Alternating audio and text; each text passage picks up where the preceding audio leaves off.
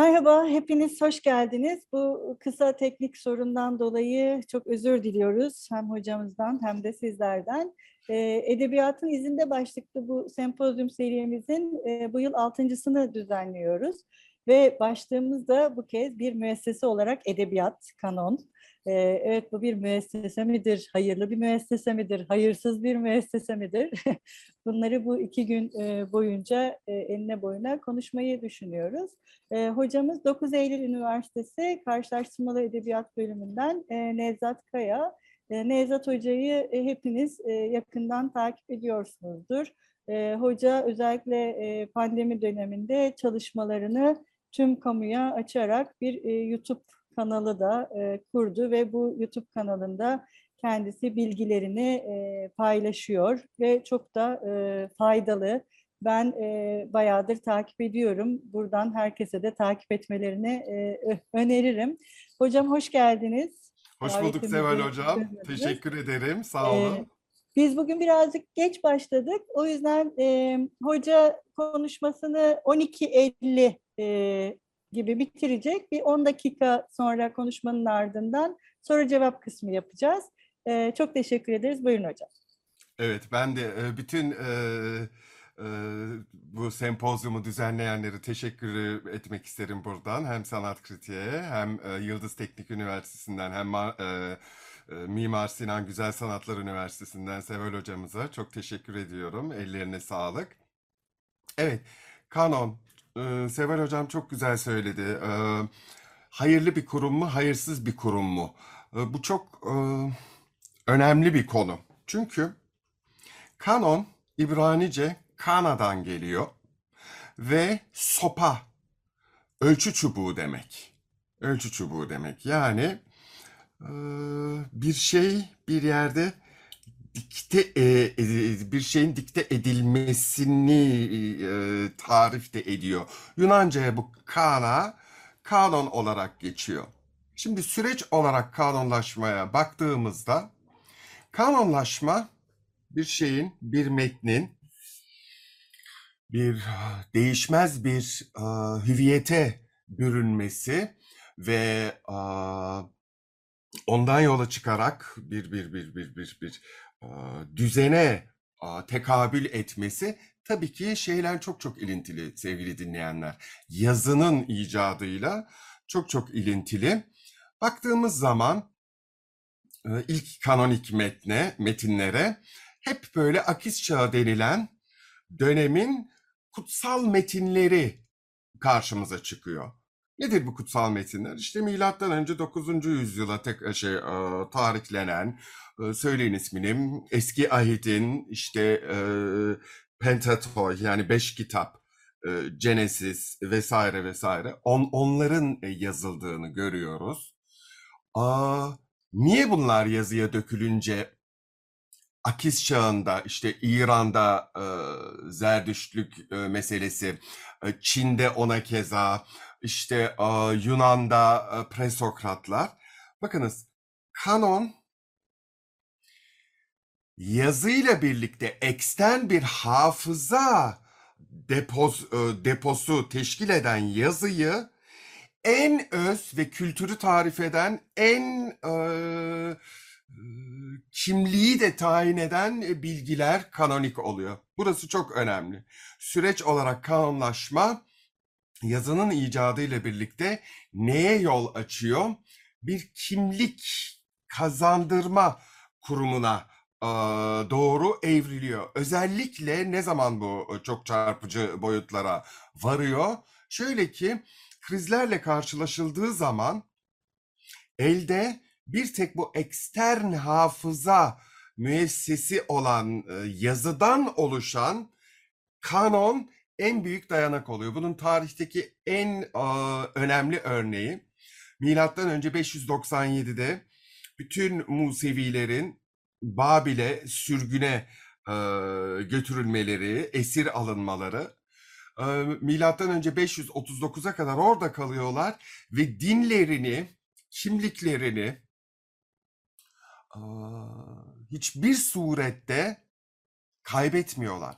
Hatta üstüne üstlük bu Babil sürgününde Babil sürgününde şöyle bir şey oluyor. Bütün o eski ahidin tamam e, tamamlanma sürecine denk geliyor ve eski ahit e, kompaktlığına ve bütünselliğine kavuşuyor. Aa, Kudüs'e dönüldükten sonra ondan sonra yazılanlar apokrüf yazılar denilir onlara. Kanona dair olmayan, kanona dair olmayan böyle bir kimlik kazandırmak, kimliğini muhafaza etme, geçmişini unutmama gibi mevhumları var ve kanon, kanonik metin ilk etapta gayet tabii ki kutsal e, metinlerden ortaya çıkıyor. Yani ilahiyat e, fakültelerinde e, batıda işte e, bu metin kanoniktir, e, işte bu apokrüftür, işte eski ahit e, kanoniktir, yeni ahit ne zamandan beri kanoniktir? Bu da çok önemli bir şey. Çok fazla versiyon ortaya çıktığı zaman, çok fazla yeni ahit versiyonları ortaya çıktığı zaman konsiller, sinodlar toplanıyor ve bir tanesini kanonik olarak kabul ediyorlar. Güzel, birlik olsun diye. Ama öte yandan bu yeni karar verilen kanona uymayan yazılar da kafirlikle suçlanıyorlar ve mesela Markion ve onun devamında kilise kanonik metinlere uymayan unsurların kökünü çok şiddetli bir biçimde ne yapıyor?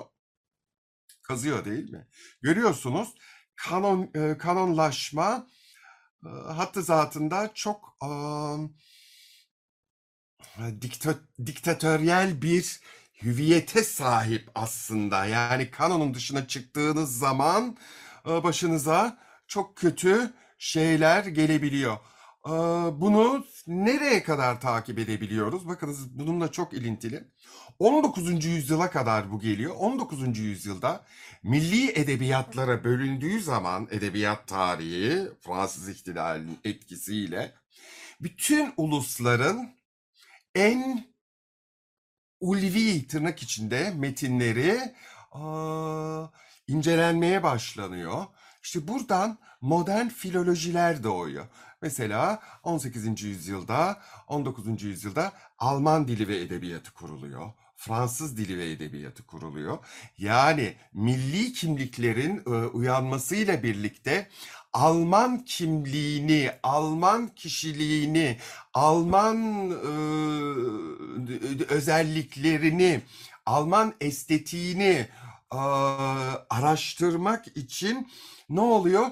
Bu milli filolojiler kullanılıyor. Bakınız ben hep derim milli filoloji, filolojilerin hep bir etnolojik perspektifi vardır.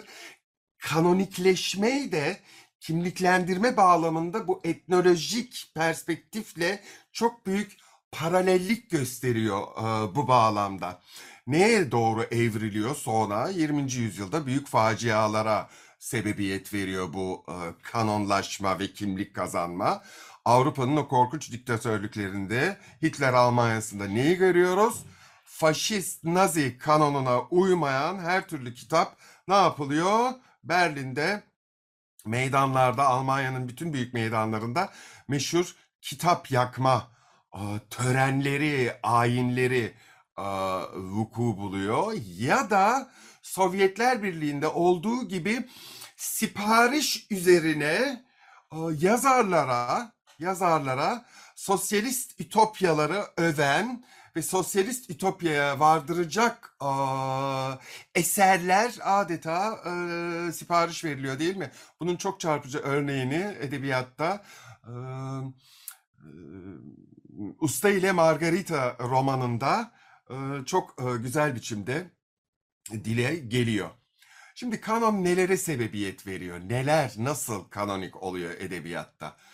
Ee, Rönesans burada bir dönüm noktasıdır. Rönesans dönemi. Çünkü Rönesans'ta Avrupa dinin baskısından, özellikle Katolik kilisenin baskısından bunalmış olan Avrupa ilk defa yeni ve pagan bir kanonu, kanon değil de yeni ve pagan ve unutulmuş bir geleneği o baskıcı ve çok bıkkınlığa sebebiyet vermiş olan e, dini kitaplara karşı kullanıyor. Nedir Rönesans? Renaître orada bir şey yeniden doğuyor değil mi? Ne doğuyor yeniden? Gayet tabii ki e, pagan e, miras doğuyor. Klasik Yunan ve klasik Roma mirası özellikle İtalyan Rönesansı'nda yeniden doğuyor ve burada neyi görüyoruz? Aa, sekülerleşme ve modernleşme sürecinde kanonun da nasıl buna uygun olarak modernleşme sürecinde sekülerleştiğini görüyoruz. O İtalya'daki o Rönesans sanatı, o Floransa'daki ekoller, bütün o şehir devletlerindeki ekoller neye karşı bir e, başkaldırı teşkil ediyor? Artık dini merkezden alıp her şeyin ölçütü insan e, olarak e, ortaya koyuyorlar ve bu kanonikleşiyor. Bundan dolayıdır ki Rönesans'tan itibaren Hristiyan Avrupa, Hristiyan Avrupa Rönesans'tan itibaren neye doğru evriliyor? O meşhur Filhelenik geleneğe doğru evriliyor. Nasıl oluyor bunlar? İşte bütün ele geçen o fragmanlar, tragedya fragmanları, bazıları e, toptan Allah'tan e, ele geçiyor. O Homeros e, el yazmaları, destanlar, onları onlar Avrupa'da alımlandıkça hem e, yeni oluşan e, modernleşen Rönesans'tan sonra hümanizmanın etkisiyle e, modernleşen edebiyatlar tarafından alımlanıyor. Bakınız bu kanonlaşma süreci sayesinde Hristiyanlıktan sonra ikinci alt metin olan e, klasik Yunan ve Roma kültürü Avrupa yazınının ikinci alt metni haline, haline geliyor. Bir meta dil haline geliyor. Kanonun nedenli e, önemli olduğunu e, buradan e, buralardan e, pay biçebiliyoruz. E, meta dil dediğim bu çok önemli.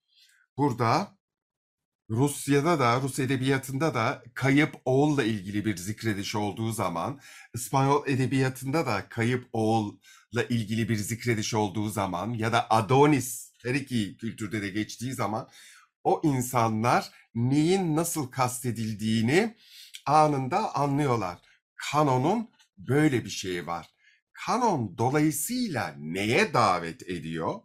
Eğer edebileşmişse artık mesela klasik kültür alımlanması bağlamında işte edebiyata içkin bütün mekanizmalara sebebiyet veriyor. Neyi kastediyorum? Şimdi bu post modern, post strukturalist edebiyat kuramlarında sürekli duyduğumuz o kelime var. Metinler arasılık, metinler arasılık.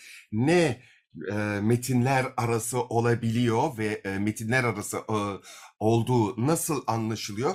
Çok popüler bir alıntıyı mesela örnek vereyim. Shakespeare'in olmak veya olmamak. Bu artık öylesine içselleştirilmiş ki her yerde tırnak içinde herhangi başka bir edebiyat edebi esere mont e, eklemlendiğinde o anında ne oluyor?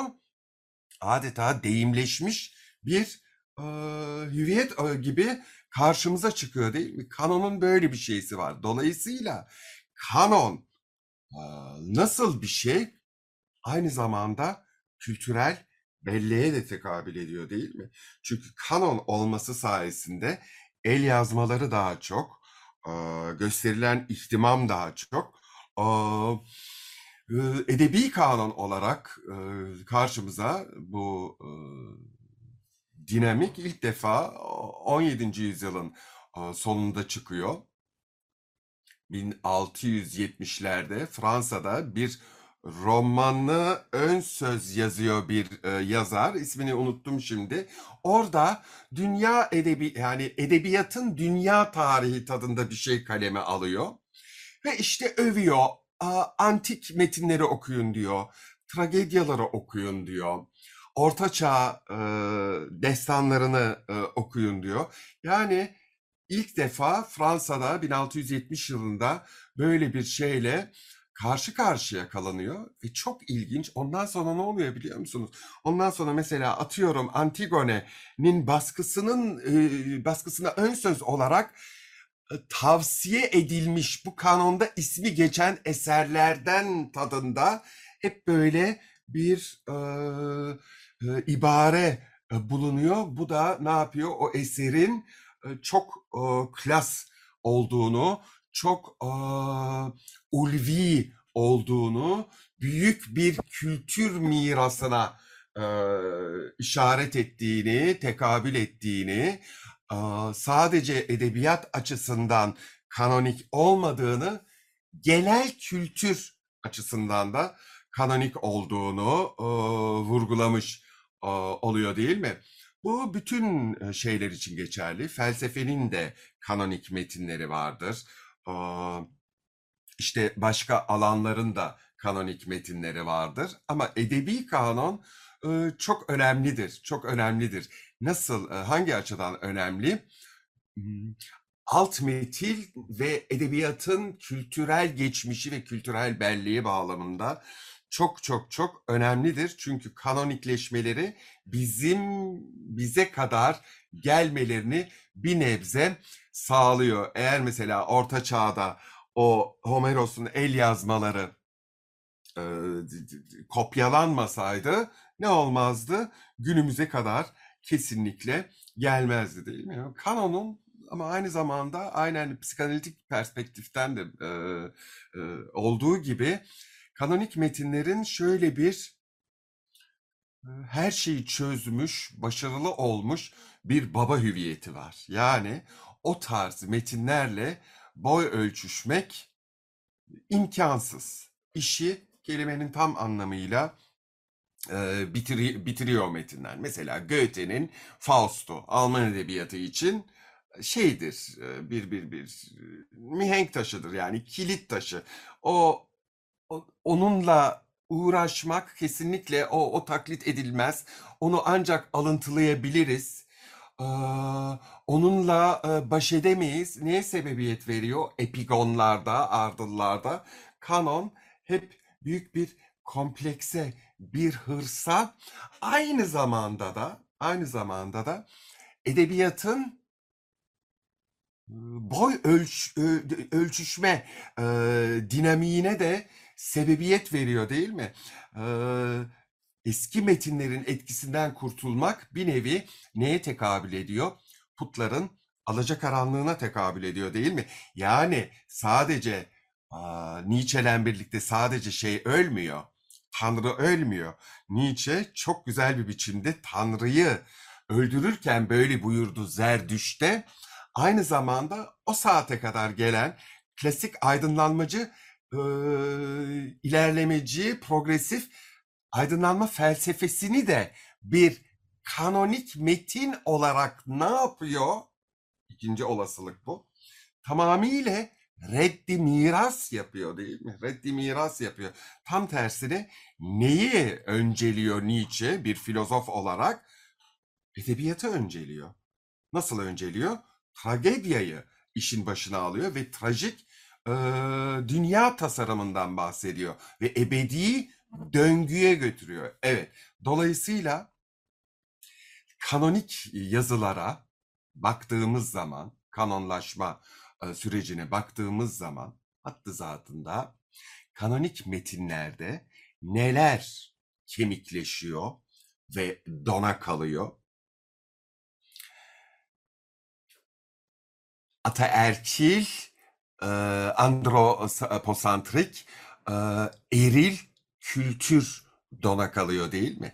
Neye karşı? Sözlü mitik geleneğe karşı, paganlığa karşı, o özellikle Musevilerin e, eski ahitinin o tek tanrılılığını ve o tanrının erkek oluşu ne yapıyor?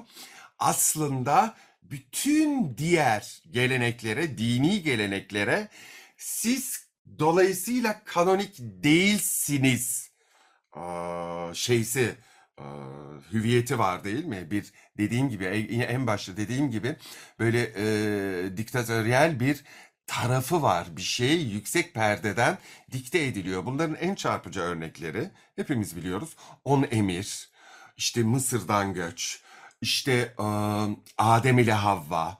Görüyorsunuz ne kanonlaşıyor? Bu da çok önemli. Erkeğin ikincillikten birincilliğe geçmesi ve ezelden beri birincil olmuş gibi sunulması da e, eski ahitle birlikte ne oluyor?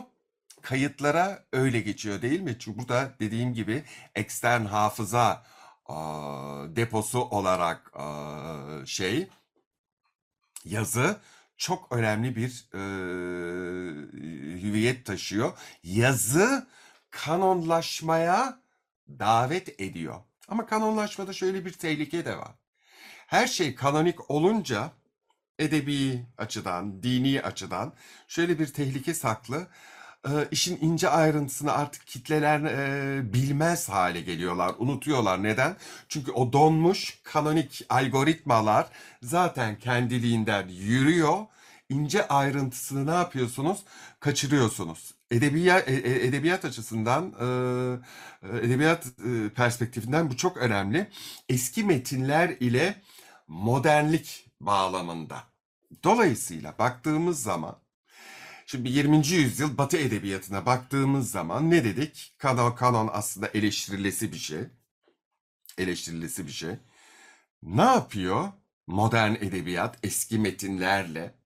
Bunu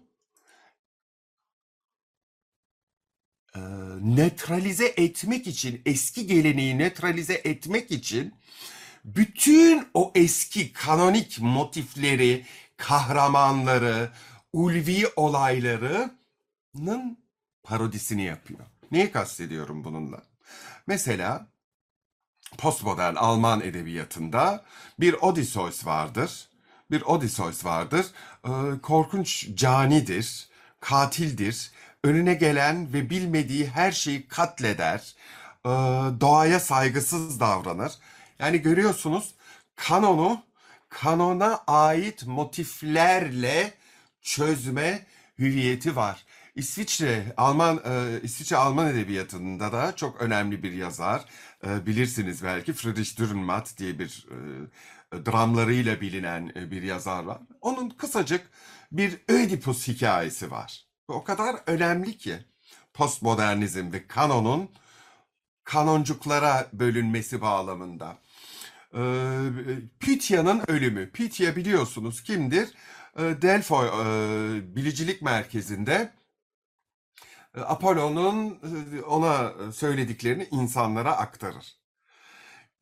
Pythia var bir tane, üçüncü Panichis. O kadar hasta ki ölmek istiyor, bir türlü ölemiyor.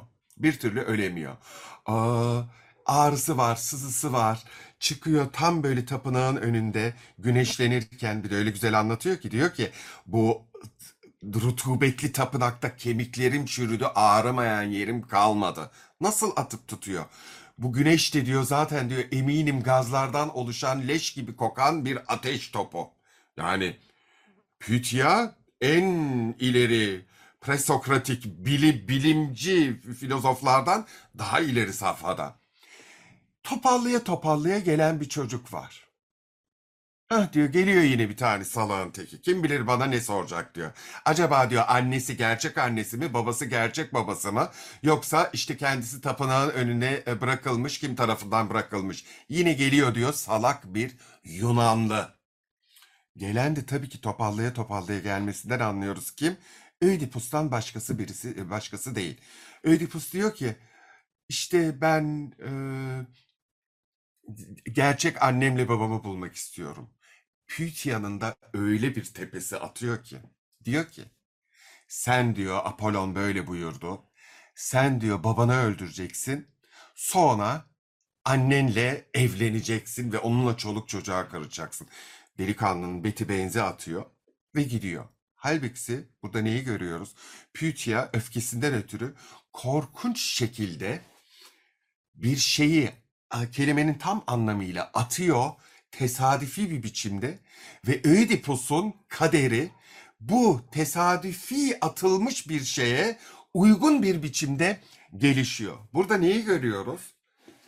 Büyük kanonun, büyük kanonun humanosantrik e, söylemden anti-humanosantrik söyleme e, geçişte ya da başka türlü aydınlanmacı, gelişimci, Bildungsroman geleneğinde edebiyata öyle bakan kanonun tam tersine nasıl e, parçalarına ayrıldığını, nasıl burleskleştirildiğini, parodisinin yapıldığını, klasik ve klasisist unsurların aa, groteske doğru evrildiğini, yabancılaştırıldığını ve edebi diskurun da nedenli yekpare, meta öyküsel bir aa, tavsiye, bilgi, görgü, neferi özelliğinden hayır, şimdiye kadar bunlar çok büyütüldü. Bunlar da senin gibi, benim gibi ölümlü insanlar eee, profanlığına, sıradanlığına indirgendiğini görüyoruz. Edebi kanon bağlamında şey çok önemlidir. Eee, Klasisizmler çok çok çok önemlidir. Her eee, ulus edebiyatın eee, edebiyat tarihinde eee, ne vardır? Eee, klasisizmler vardır değil mi? Bu mesela İspanyol edebiyatı için altın çağdır, Siglo d'Oro. Aa, Fransız klasisizmi adı üstündedir. Almanya'da Weimar klasisizmi, Goethe ve e, Schiller e, öncülüğünde, e, temin bahsettik İtalyan Rönesansı.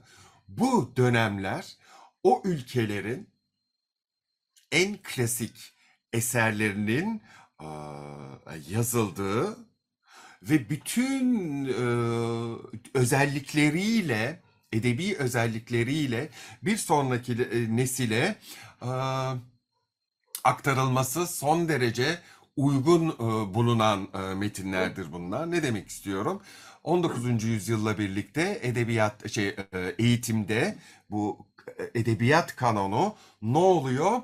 E, tavsiye e, kararıyla Eğitim Bakanlıkları vasıtasıyla liselerde okutulmaya başlıyor. Mesela 19. yüzyıl Almanya'sından bir örnek verelim.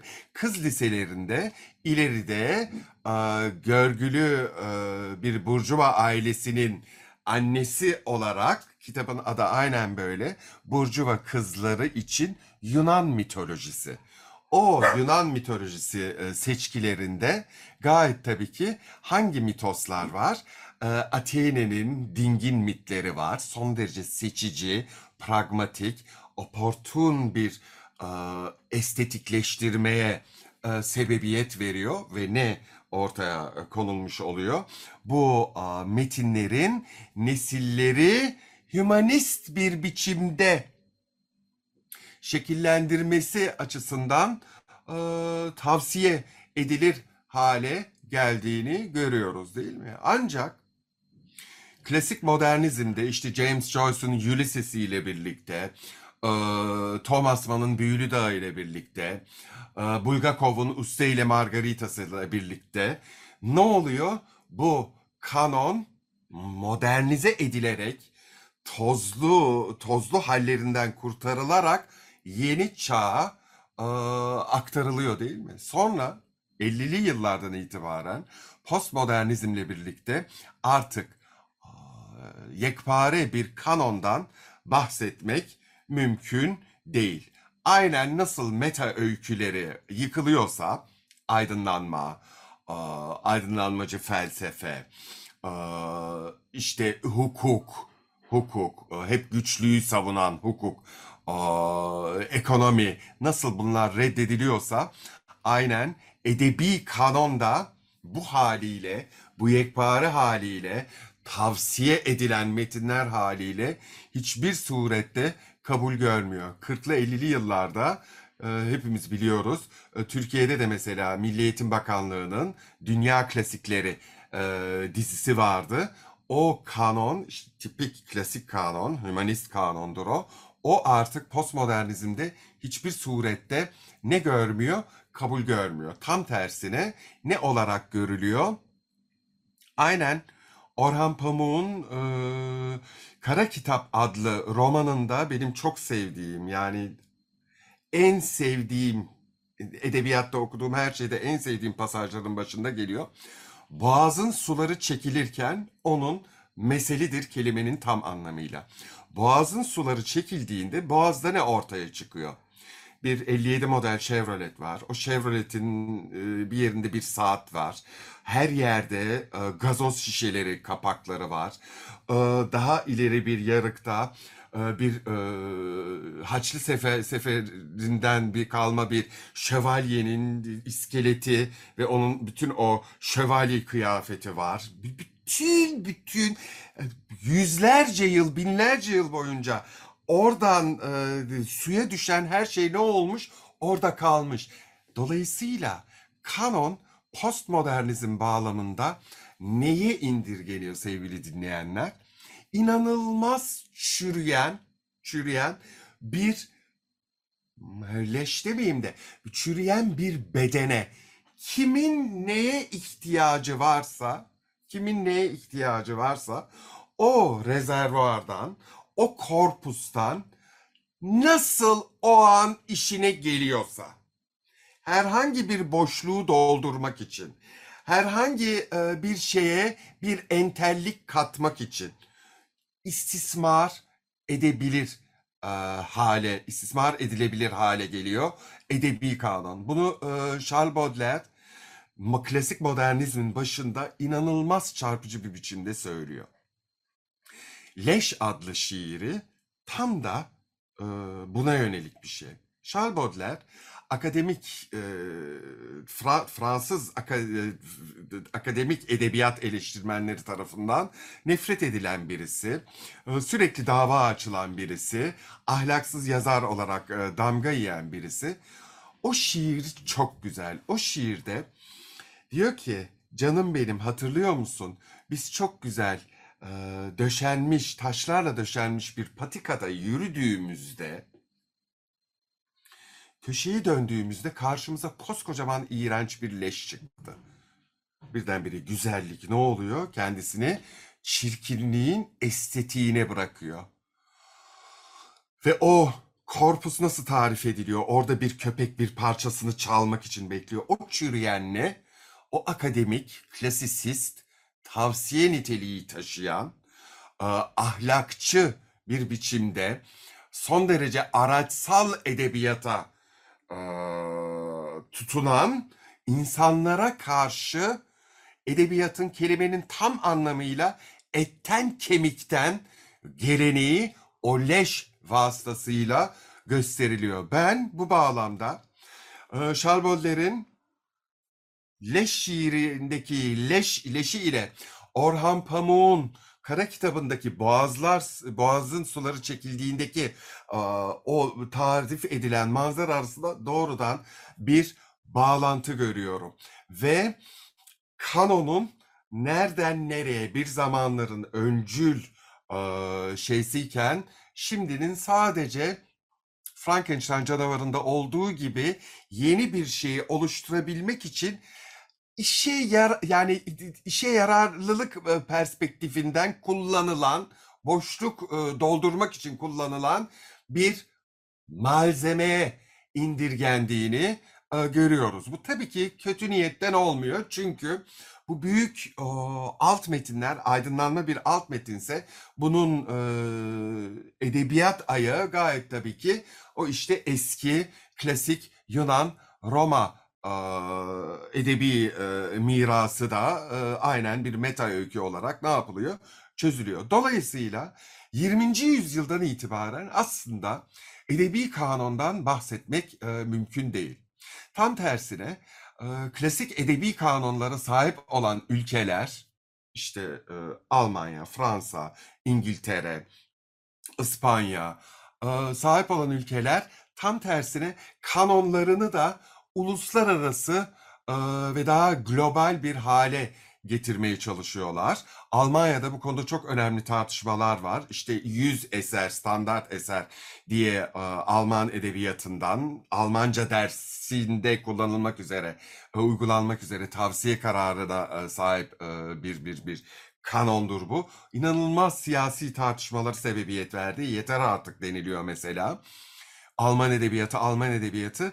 Dünya edebiyatından seçin de çocuklar, öğrenciler daha ziyade kozmopolitik bir bakış açısı kazanabilsinler. Kanoncuklardan konuşabiliriz. Alt kanonlardan konuşabiliriz. Çünkü mesela her bir şeyin bir bir bir alt kümenin bir e, kanonu var. Dolayısıyla kanon pluralizminden söz edebiliriz. Science fiction, bilim kurgu, bilim kurguda ayrılıyor. Daha çok işte cinsiyetle mi ilgili, yok zaman zaman yolculuğuyla mı ilgili, başka neler var? E, işte e, mitolojik edebiyat, fantezi edebiyatı ayrı bir kanona sahip. Dolayısıyla bu postmodern e, yayı, amorfluğu, amorfluğu nerede de görüyoruz? Kanonda da görüyoruz. Bizim bugünkü sempozyumumuz bağlamında şu çok e, önemli bir soru benim için. Türk edebiyatı kanonu. Türk edebiyatı kanonu e, var mı, oluşabilir mi? Ya da bizler geç kaldık mı? Çünkü böyle bir çağda, böyle e, postmodern bir çağda kanon oluşturamazsınız. Kanon oluşturamazsınız. Kanonu biz niye oluşturamadık? Çünkü biz ezelden beri hep böyle bir grup bir şeye çok düşkün olduğu zaman başka bir grup onun karşısına hemen başka bir şey koy- koyuyor ve hep birleşmek, birleştirmek yerine daha ziyade ayrıştırıcılık, ayrıştırıcı süreçler devreye giriyor. Mesela Türk Edebiyatı için çok çok önemli bir yazar Aziz Nesin'dir. Hiciv. Türk modern hicvinin e, inanılmaz e, büyük sanat e, sanatçılarındandır. Ahmet Hamdi Tanpınar. E, gayet tabii ki e, sadece e, Cennah'tan da çok çok çok önemli e, yazarlar var. Şimdi bu nasıl kanonlaşabilir? Bu saatten sonra hele hele kanonlaşabilir mi? Ya da şöyle de sorabiliriz. Kanonlaşması elzem mi? Çünkü e, zaman, zaman, zeitgeist daha ziyade hep e, alt gruplara bölünmeye e, doğru gidiyor. Anlatabildim mi? Mesela e, Orhan Pamuk e, Türk kanonu bağlamında nerede? E, Orhan Pamuk'u Türk kanonuna e, yerleştirmeye çalışırsak Ahmet Hamdi Tanpınar'ın olduğu kanona dahil mi? Ee, ya da başka bir sürece mi dahil? Mesela e, Orhan Pamuk'un o Boğazın Suları çekildiğinde onu yazan birisi, o farkındalıkta olan birisi öyle daha klasik bir kanona dahil edilebilir mi? O kanon daha böyle e, homojenlik homojen olur mu? Heterojen kalmaz mı? Gibi çok heyecan verici e, sorular bunlar. Tabii ki bizim edebiyatımızın kanonun e, kanonik açıdan ve dünya edebiyatı bağlamı e, iyi bağlamında ele alınabilmesi açısından şey çok önemli bir sorun. Yani biz niye herkes Alman edebiyatını, Fransız edebiyatını, İngiliz edebiyatını biliyor. Bakınız İtalyan edebiyatında anında biraz düşüyor. Anlatabildim mi? Çünkü bu dilsel bir sorun. Sanırım e, sempozyumda böyle bir e, konuşma da olacak. Çok önemli bir sorun. Yani dünya edebiyatına, dünya edebiyatı, klasik dünya edebiyatı kanonuna giren eserler daha ziyade bu Batı edebiyatlarının bu en çok konuşulan ve çok sömürgecilik yapmış aa, ulusların edebiya, e, edebi ürünleri e, dahil edilmekte. Bu da çok ilginç. Aynı e, yani sömürgecilik yaptıkları yerlerde şimdi bu ülkelerin edebi izleri postkolonyalizm vasıtasıyla da ne yapılıyor? Kapı dışarı ediliyor değil mi? Görüyorsunuz ne kadar e, diyalektik bir şey. Kanonun yıkılması da dolayısıyla neyle ilintili? Neyle ilintili? Şununla ilintili. Bütün bu postkolonyal diskurlar, bütün bu e, cinsiyet e, araştırmaları, diskurları neyi artık tahtından etti?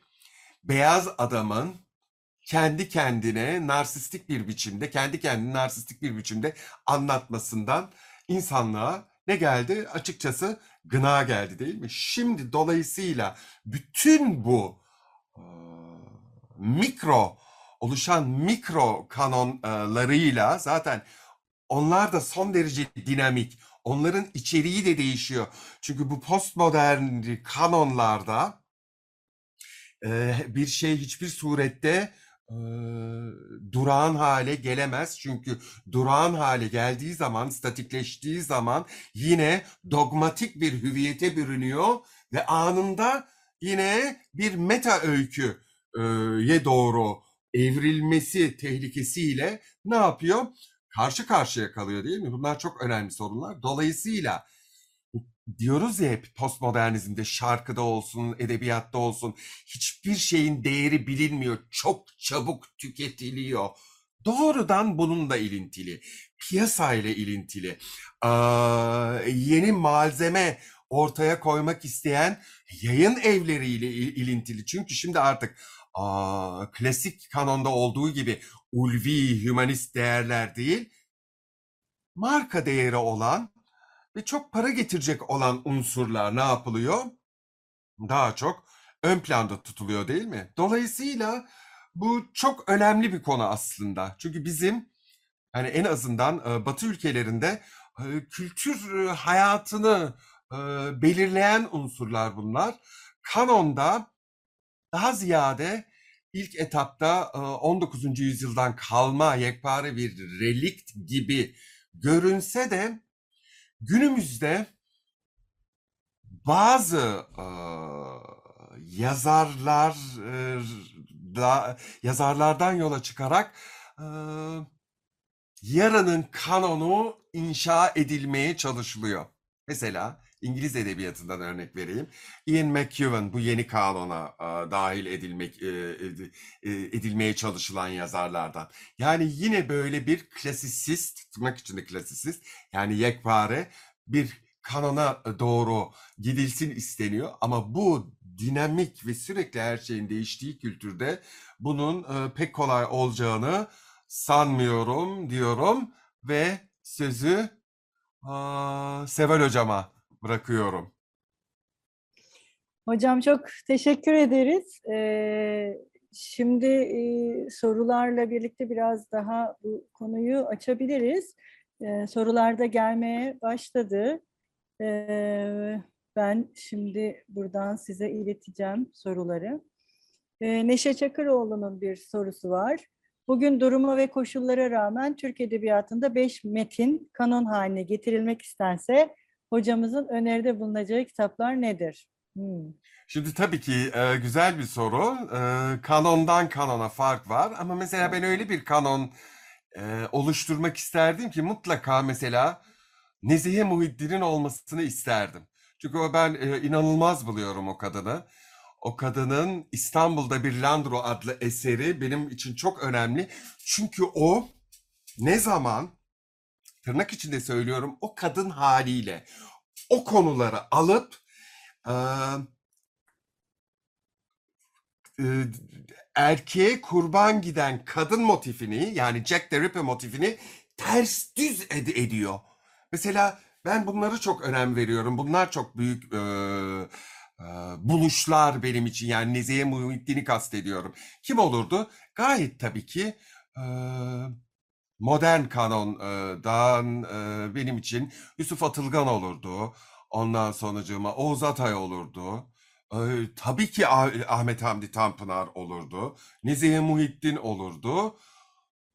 Dördüncüsü, sonuncusu benim için mesela Refik Halit Karay olurdu. Şimdi ben de şeyi merak ettim de hocam. Neşe Hanım acaba e, sorunuzda kanona dahil edilmeyen ama kanonda olması Hı. gereken yazarlardan bahsediyor. Ha sanırım. kanona dahil edilmeyen, Bu, kanonda evet, olması gerek. evet. Mesela benim için Mine Söğüt. Hı hı. Mine Söğüt ben aa, inanılmaz değişik buluyorum. Türkçeyi Aa, son derece mesela masal anlattığı zaman eserlerinde, romanlarında son derece arkaik başlayıp öyle modern ve çözül, çözülmenin periferine aynı anda götürebilen bir yazar görmedim. Yani Mine Söğüt'ü çok severek okuyorum. Şebnem İşigüzel'i çok severek okuyorum. Buket Uzuner. Ee, Çok ilginç bir biçimde e, ben bunu uzun süredir düşünüyorum. Çünkü aynı zamanlarda e, Women's Studies'e de ders veriyorum ben. Aklıma hiç erkek yazar gelmiyor benim. Hocam genelde tersi olur biliyorsunuz. Hep erkek Evet. yazarlar akla gelir. Ama şimdi bu yazarlar en çağdaş akla Türk edebiyatında e, kadınlarla aşık bu, bu frekansta aşık edecek e, o denli e, kanonik yazar adayı yok bence. Vardır tabii ki ama benim aklıma ilk kadın yazarlar geliyor. Evet. Gürkan Yavaş'ın bir e, sorusu var. Herkese merhaba. Ben Kocaeli Üniversitesi Eğitim Fakültesinden Gürkan Yavaş. Hocamıza ve emeği geçenlere bu sempozyum için teşekkür ederim. Biz de ederiz. Ben biraz Türkiye ve eğitim bağlamında bir soru sormak istiyorum. Türkiye'de edebiyat öğretiminde özellikle ders kitapları bağlamında bir dizi metin öne çıkarılıyor. Bu durum hem bu metinlerin okunmasına ve dolayısıyla yaşamasına yardımcı olurken acaba başka yapıtların öne çıkamamasına yani yeni kanonlar oluşmasına engel oluyor mu? Bu konuda ne düşünüyorsunuz? Şimdi bu çok güzel bir soru. Bu bir. ikincisi şu an Türkiye'de ders kitaplarında hangi metinler e, öneriliyor? Ondan haberim yok. Ama üç aşağı beş yukarı tahmin edebiliyorum. Tabii ki e, yeni kanonların oluşumuna engel oluyor. Yani şimdi siz mesela dediğim gibi e, ders kitabına acaba e, Mine Söğüt'ün eserlerinden ya da Şebnem İşigüzel'in eserlerinden bir paragraf koyabilir misiniz? Koyamazsınız. Anlatabildim mi? O yüzden e, eğer bu kanon çok sıkı bir biçimde tutuluyorsa ve yeni e, ne- ne- nefeslere yer verilmezse tabii ki ne olur? Kemikleşir ve zamane olmaktan çıkar. Yani çocuklar da severek okumaz. Anlatabildim mi? Belki 30 sene, 40 sene evvelki gençler severek oku okuyabilecekti onları. Şimdi artık zamane değil. Şimdiki çocuklar, gençler nereden olursa olsun, hangi taraftan olursa olsun onların dünyaları çok başka. Metinlerin de gayet tabii ki o zihinlere, zihinlerle uyum içerisinde o, olması e, gerekliliğine inanan birisiyim ben. Ben kendimden biliyorum. Ben 20 sene evvel işte klasik metinleri çok severek işlerdim. Şimdiki gençler sevmiyorlar. Niye sevmiyorlar? Sıkıcı diyorlar. Hayır, hakikaten onlara uymuyorlar. O, o orada anlatılan sorunsallar onlara sanki onlar merihliymiş gibi geliyor. Dolayısıyla anladığı dilden, anladığı, bildiği bir dünyadan e, metinler kullanma, kullanılması gerekliliğine inanan birisiyim ben. Teşekkür ederim. Evet, e, Çimen Hoca'nın bir sorusu var. Çimen Günay Erkol'un. E, Nevzat Hocam çok teşekkürler bu konuşma için. Bu sene Nobel ödülünün Tanzanyalı bir yazar olan Abdurrazzak Gurnak'a verilmesini nasıl değerlendiriyorsunuz? Şimdi nasıl değerlendirdim? Yani güzel bir soru. Şimdi e, hem diyoruz hep böyle işte e, İsveç'te İsveç'e gidiyor, Almanya'ya gidiyor, oraya gidiyor, buraya gidiyor. Hem de Abdurrezzak Gurnak'a gitmesi, Tanzanyalı bir yazara gitmesi ne yapıyor?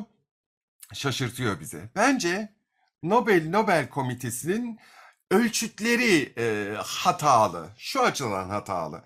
Yani ben isterdim ki yine Tanzanya'dan olsun ama hakikaten bir şekilde bir bir bir bir bir ed- edebi eseri çok sınırlar ötesi bir üne kavuşmuş olsun. Bilinsin ki şu tartışmaya maruz kalmamak için. Anlatabildim mi? Şimdi bütün dünya edebiyatı bağlamında Nobel'i tamam Alman'a vermediniz, İngiliz'e vermediniz, Amerikalı'ya vermediniz. Hiçbir surette klasisist değildiniz. Ama hiç kimsenin bilmediği Tanzanyalı Abdurrezzak Gurnak'a verdiğiniz zaman da siz de çok postkolonyal kalıyorsunuz yani. Hani şunun o dengesini bir türlü tutturamadı dünya. Ya Fransız'a veriyor ya da Tayvan adasından e, bir bir şaire veriyor. Ta- Tayvan adasındaki şairi küçümsemiyorum. Yani bir Nobel ödülünü alan birisinin hakikaten ne bileyim her ay, yine bir şey söyleyeceğim başıma bela alacağım linç yiyeceğim. Yani bilinmesi gerekir. Yani bakın Orhan Pamuk'un almasını bu açıdan ben doğru buluyorum. Çünkü hakikaten kara kitap ya da Orhan Pamuk'un eserleri dünyada belli bir yaygınlığa kavuşmuştu. Ama ben samimi söylüyorum ben edebiyatçıyım, karşılaştırmalı edebiyat uzmanıyım. Ama Tanzanyalı ya- yazar Abdülrezzak Gürnak'ı ben tanımıyordum. Hala tanımıyorum. E, O kadar çok okumam gereken şey var mı? Acaba bir gün okuyabilir miyim? Ondan da emin değilim. Evet, e, hocam Başak Ergil'in bir sorusu var. Edebiyat araştırmacısı değil, çeviri bilim araştırmacısıyım ve bu yıl çeviri yoluyla yeniden kanonlaştırma diye bir kavram ortaya atarak kategorize ettim. Hı hı. Hocamız kültür kanonları arasındaki etkileşimde çevirinin rolü üzerine bir takım düşünceler paylaşmak ister mi? Şimdi bakın o kadar önemli bir şey ki bu sizin söylediğiniz. Ben karşılaştırmalı edebiyat uzmanıyım. Şimdi karşılaştırmalı edebiyat e, inanılmaz dehşet bir biçimde çeviriye muhtaç bir alandır. Ben de insanım. Ben sadece İngiliz ve Almanca e, edebiyatı ve Türk edebiyatını okuyorum. Ama ben atıyorum. 10 dakikaya ben Charles Baudelaire hakkında da ne yaptım? Atıp tuttum. Şimdi Charles Baudelaire dünya edebiyat tarihinin en büyük klasiklerinden. Ama kim bilir yüzde kaçı orijinal dilinde e, okuyordur. Susan Bassnett, biri tanıyorsunuzdur. Susan Bassnett, e, çeviri bilimin ve karşılaştırmalı edebiyat e, bilimlerinin e, birlikte e, yürümesi e, gerektiğine inananlardan ve ben de buna e, katılıyorum. Çeviri, eylemi, özellikle bu üçüncü dünya edebiyatı diyeceğim de yanlış anlaşılacak. Yani işte bu e, sürekli bütün dünya dillerine çevrilen Batı edebiyatları haricinde kalan ülkelerin edebiyatları İngilizceye, Fransızcaya, çevi- şey, Almancaya çeviriye muhtaç. Orhan Pamuk neden Nobel ödülünü aldı? Çevrildiği için aldı. Anlatabildim mi?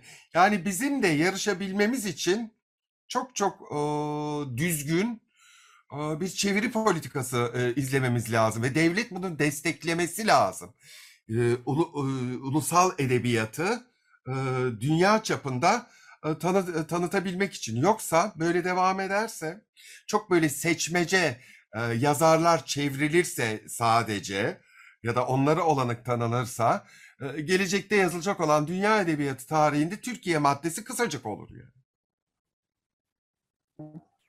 Hocam Atakan Yüksek'in bir sorusu var. İyi günler. Kanon sorunsalı kurumların statükosunu devam ettirmeye yaramaz mı? Türk eğitim sisteminde işlenilen eserleri düşündüğümüzde öğrencilere önerilen eserler hiçbir şekilde edebi perspektif kazandırmıyor. Ağır eğitim kurumları için kanon entelektüel tahakkümü sürdürmek için bir araç olabilir mi? Gayet tabii ki. Gayet tabii ki. Onu söyledim zaten. Ee, canım benim de. Kana ne demek? İbranice sopadan, e, ölçü çubuğundan geliyor. Yani dunganga, dunganga. Bu okunacak, bu içselleştirilecek. Dediğiniz çok doğru. O yüzden günümüzde artık the kanon diye bir şey yok. The kanon diye bir şey yok. Mikro kanoncuklar var. Mikro halde. İşte e, sci-fi hastaları, işte fantasy grupileri, işte e, korku edebiyatı, işte aşk edebiyatı vesaire vesaire. E, Ben ağır eğitim kurumları için kanon, entelektüel tahakkümü e, e, güçlendirecek veya sürdürecek bir e, araç olabileceğini gayet tabii ki düşünebiliyor, düş, düşünürüm. Ve Bu çok olası. Zaten örneklendirmiştim Nazi Almanyası'yla ve Stalinist Sovyetler Birliği'yle. Evet, Zehra Betül yazıcının bir sorusu var. Merhabalar, Frederick Jameson mealen Batı dışında 3. dünyada yazılan edebiyat verimlerini kamusal alanın çok etkisinde oldukları ve libidinal enerji yazılmadıkları gerekçesiyle edebiyattan saymadıklarına dair bir metin yazmıştı. Tam öyle değildi sanki o metin. Bu konu edebiyat, bu konu epey tartışıldı ama Orhan Pamuk'a ve Abdurrezzak Gürnak gibi Batı kanonunun dışındaki yazarlara Nobel Edebiyat Ödülü verilmesi bu anlayıştan çıkar çıkıldığının göstergesi olabilir mi? Nevzat Hocam ne der? Teşekkürler. Ben Frederick Jameson'ın böyle bir şey söylemiş olabileceğini gerçekten inanmıyorum. Aa, Edebiyat değildir demiyor zaten onlar. Ha, Evet. ha, Evet, evet. yani bu çok e, şey bir şey. Neyse önemli değil. Aa, dolayısıyla yani